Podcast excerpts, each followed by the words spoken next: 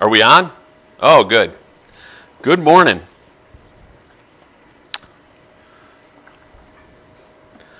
Sometimes our preaching schedule amuses me because the last time I preached, I had four sprawling chapters of text, and today I have 25 verses. So it's, it's the scale of things is different.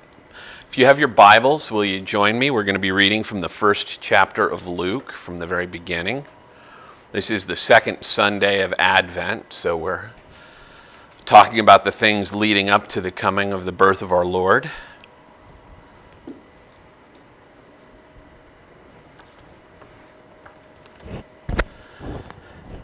Many have undertaken to draw up an account of the. Th- we're in chapter 1, pardon me. Getting ahead of myself. Luke chapter 1, starting in verse 1. Many have undertaken to draw up an account of the things that have been fulfilled among us, just as they were handed down to us by those who from the first were eyewitnesses and servants of the word. With this in mind, since I myself have carefully investigated everything from the beginning, I too decided to write an orderly account for you, most excellent Theophilus, so that you might know the certainty of the things you have been taught. In the time of Herod, king of Judea, there was a priest named Zechariah who belonged to the priestly division of Abijah. His wife Elizabeth was also a descendant of Aaron. Both of them were righteous in the sight of God, observing all the Lord's commands and decrees blamelessly. They were childless because Elizabeth was not able to conceive, and they were both very old. Once, when Zechariah's division was on duty and he was serving as a priest before God, he was chosen by Lot, according to the custom of the priesthood, to go into the temple of the Lord and burn incense. And when the time for the burning of, of incense came, all the assembled worshippers were praying outside. Then an angel of the Lord appeared to him, standing at the right side of the altar of incense. When Zechariah saw him, he was startled and was gripped with fear. But the angel said to him, Do not be afraid, Zechariah. Your prayer has been heard. Your wife Elizabeth will bear you a son, and you are to call him John. He'll, he will be a joy and a delight to you, and many will rejoice because of his birth, for he will be great in the sight of the Lord. He is never to take wine or other fermented drink, and he will be filled with the Holy Spirit even before he is born. He will bring back many of the people of Israel to the Lord their God, and he will go before the Lord in the spirit and power of Elijah to turn the hearts of the parents to their children, and the disobedient to the wisdom of the righteous, to make ready a people prepared for the Lord. Zechariah asked the angel, How can I be sure of this? I'm an old man, and my wife is, is well along in years. The angel said to him, I am Gabriel. I stand in the presence of God, and I have been sent to speak to you and tell you this good news. And now you will be silent and not able to speak until the day this happens, because you did not believe my words, which will come true at their appointed time. Meanwhile, the people were waiting for Zechariah and wondering why he had stayed so long in the temple. When he came out, he could not speak to them. They realized that he had seen a vision in the temple, for he kept making signs to them, but remained unable to speak. When his time of service was completed, he returned home. After this, his wife, wife, Elizabeth became pregnant and for five months remained in seclusion. The Lord has done this for me, she said. In these days, he has shown his favor and taken away my disgrace among the people. The word of the Lord.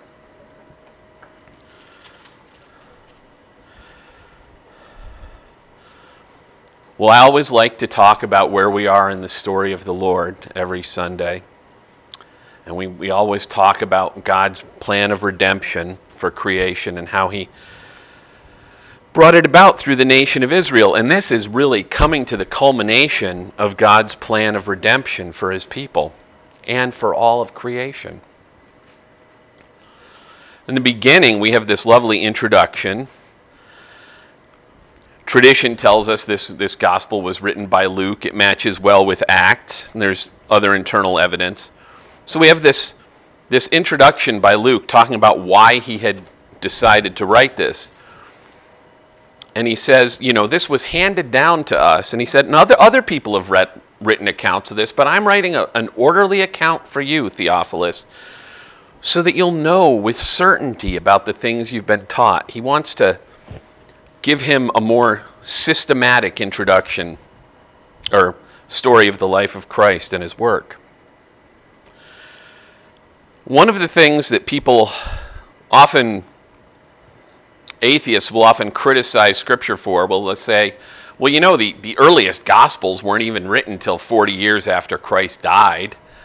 You know, they could, anything could have, anything could have happened in that difference. And, you know, how can we be sure they're trustworthy?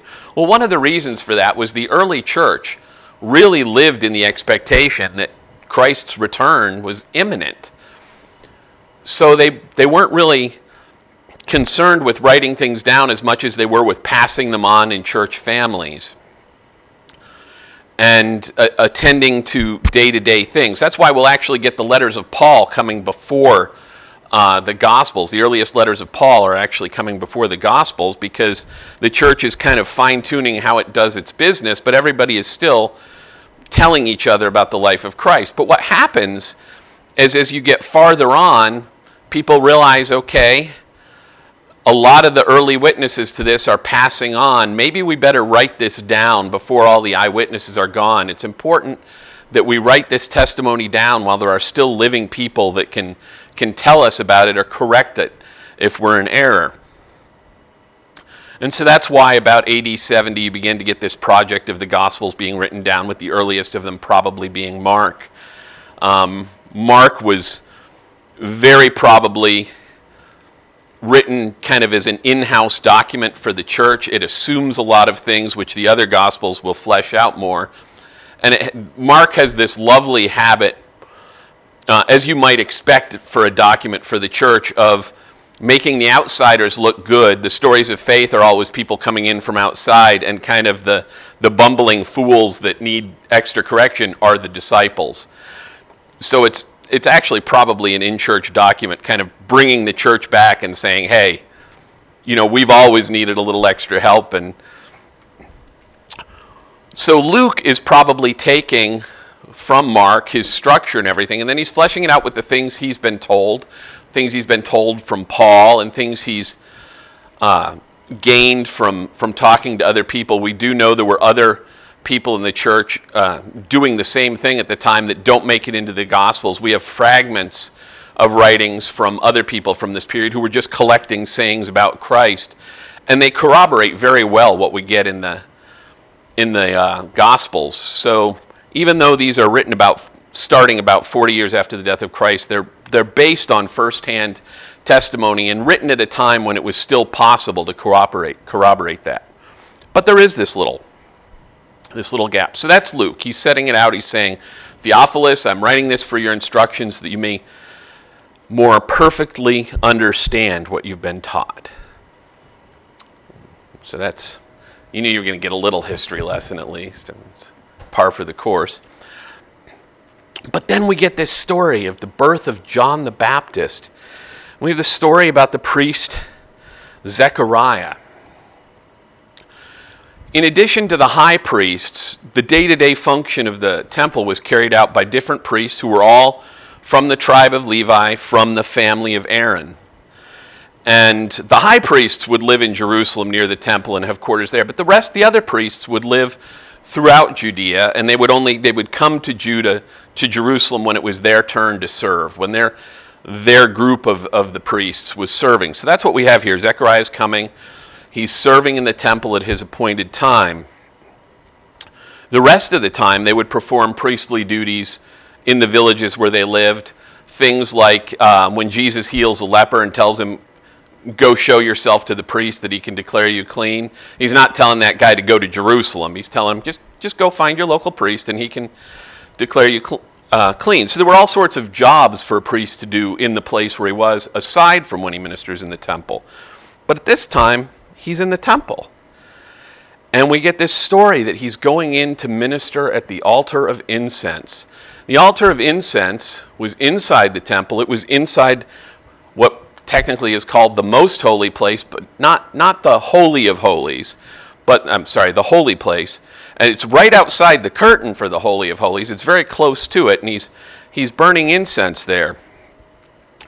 And there was always this sense that as you drew close to the Lord, it was, it was, it was a, or drew close to the Holy of Holies and the presence of the Lord there, There was always this sense that there was a possibility of danger there.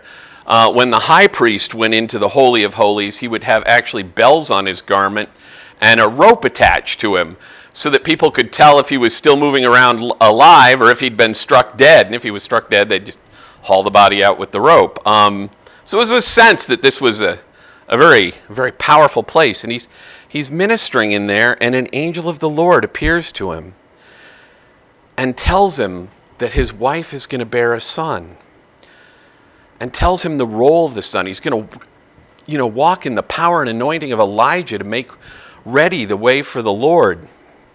It's powerful good news. But Zechariah says something. He says, Well, I'm really old, and, and my wife's really old. And, uh, you know, he kind of doubts. I'm just going to make a small aside here your age, no matter how few years you've been on the earth or how many years you've been on the earth, really has nothing to do with what God can do through you. One of my pet peeves is, is a certain school of thinking in ministry that, you know, you, you, you target the young. Yeah, absolutely you target the young, but you target everybody. But it's like, oh yeah, that's that's how you affect society. You never know who's going to affect society. If you're still alive, if you're still inhaling and exhaling, you have a call from the Lord and a mission from the Lord if you're one of his people. So right away, Zechariah going, Well, I'm really old and my wife's really old. It's got nothing to do with it. But because of this, the angel says, Because you didn't believe my words, you're not going to speak till the child is born. This is really interesting because later on we're going to get the description of a very similar thing happening to Mary. An angel's going to come to her and say, "Hey, you're going to be with child." And she goes, "Well, how how can this be? Because I'm you know I'm a virgin. I've never been with a man. You know how can this be?" And the angel deals much more kindly with her. And for a long time, people have tried to see, okay, what's what's the difference here? You know, why is John, why is John's father Zechariah struck dumb, dumb and, and Mary isn't? You know, is she more virtuous? What, what's the difference there? And a lot of, a lot of really thoughtful scholars have commented on this. And um, in, in the place of such, such rigorous scholarship and such high powered academic uh, credentials brought to bear on this, it would be it would take a really brave uh, fool to offer their own interpretation of this. Luckily for you guys, I'm just the man for the job. Um, and I, I think that boils down to this: when an angel tells Mary that she's going to be with child, this is without precedent. Nobody's ever heard of a virgin giving birth before. This is outside of the normal order of things. The only time you're going to get close to anything like this is when God creates Adam out of the dust. This is that level of creative miracle that's happening for her, so it's natural for her. But for Zechariah, who is a priest and presumably a, a good Hebrew and versed in Hebrew culture, this is a pattern. If we go back to Genesis 21, we get God's promise to Abraham that Sarah will give birth even though she's old and barren. And uh, we know Sarah laughs at that because it's so unheard of. That's the first time it happens. But Rachel, when, um, when uh, Jacob uh, marries both Rachel and Leah, Leah's having a lot of kids and Rachel is not. And she's barren and she calls out to the Lord and he, in his favor, opens her womb and she has children. In the book of Judges, Samson's mother couldn't have children and was bearing that shame in her family. And the God, op- God opened her womb and she gave birth to Samson. At the beginning of Samuel, Hannah keeps coming to the Lord's tent at Shiloh, and uh, the, Eli, the priest, thinks she's drunk because she's always praying silently, and finally he talks to her and she tells tells him her problem that you know she's she's one of two wives of this man and, and the other one gives him children but she can't. And so she's always coming and praying and eli tells her go you, you will have a child. And god takes away her dishonor and gives her samuel. This is a pattern. So zechariah should know this. He should know. God's done this before God's done this at least four times before that's recorded in our history. So I think that may be part of the difference. It's that, like, you really should know this. You should know this is kind of the way God deals with these things. So it's kind of interesting that Zechariah, even when confronted by an angel, still doubts that. And what, what would be behind that doubt?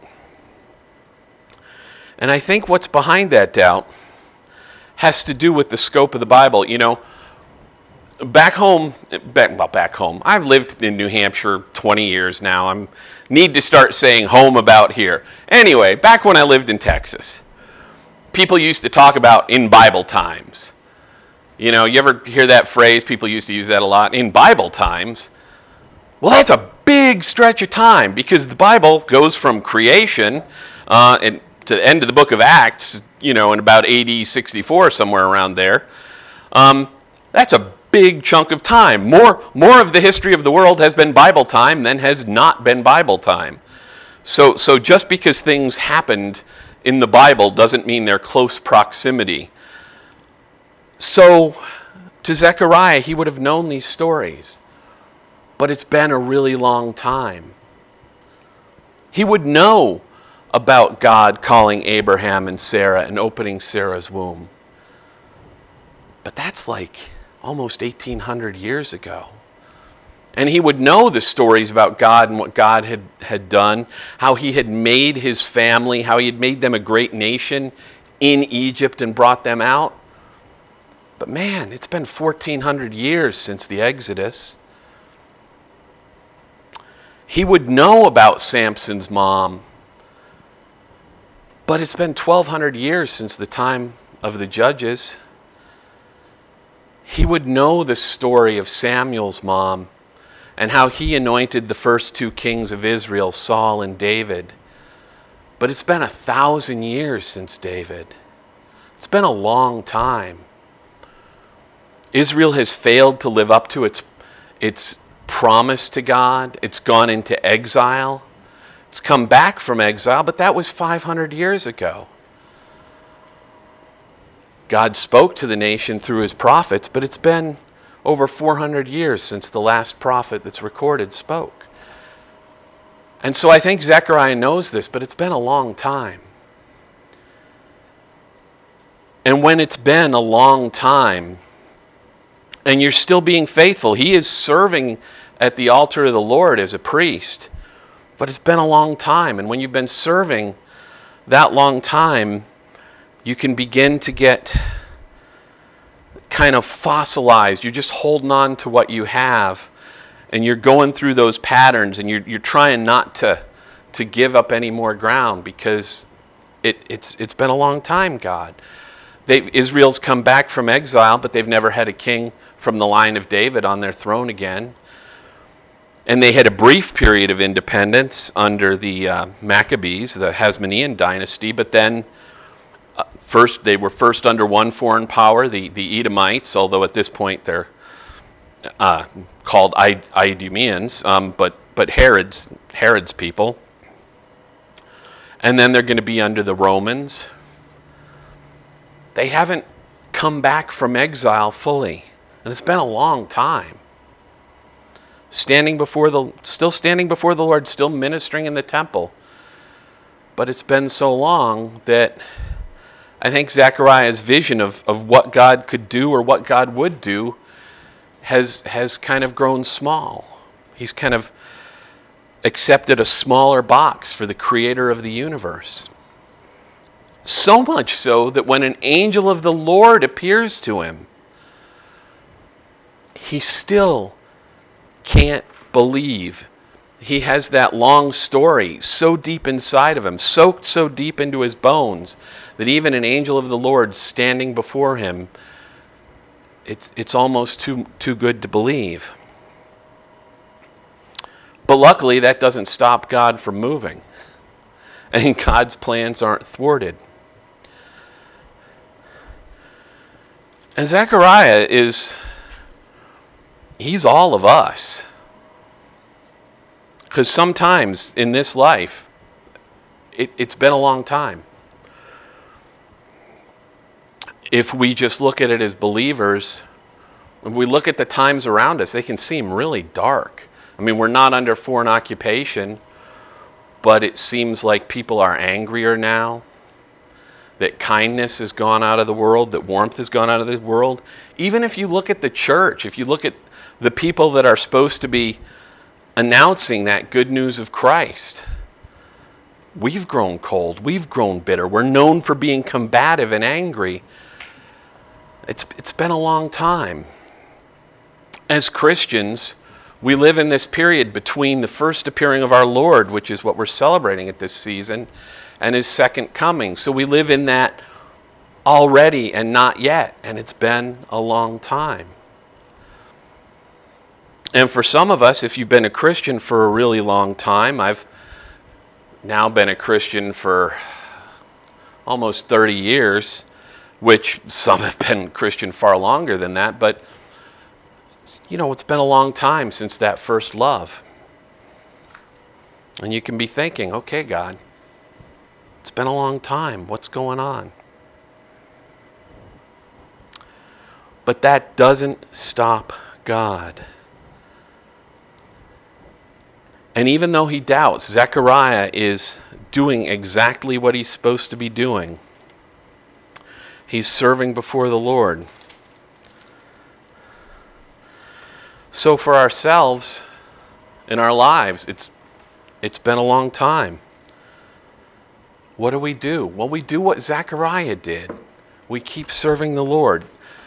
Jesus gives this wonderful parable in Luke chapter 12, verse 42. He says, Who then is the faithful and wise manager who the master puts in charge of his servants to give them their food allowance at the proper time? It will be good for that servant whom the master finds doing so when he returns. Truly, I tell you, he will put him in charge of all his possessions.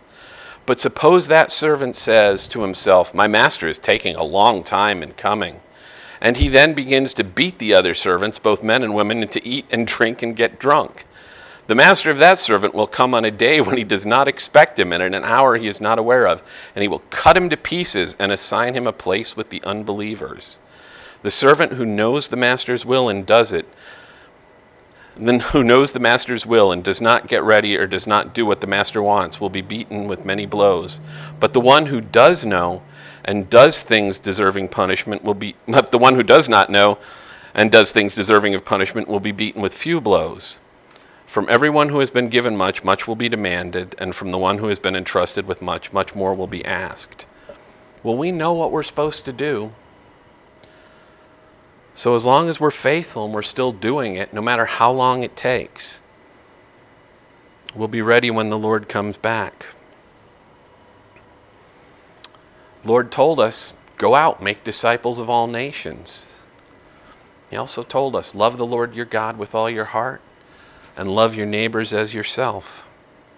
If we're walking those things out, even though it's been a really long time, God is coming back. The fact that it's been a long time does not invalidate God's promises. And it'll be good for the servants that he finds doing his will when he comes back.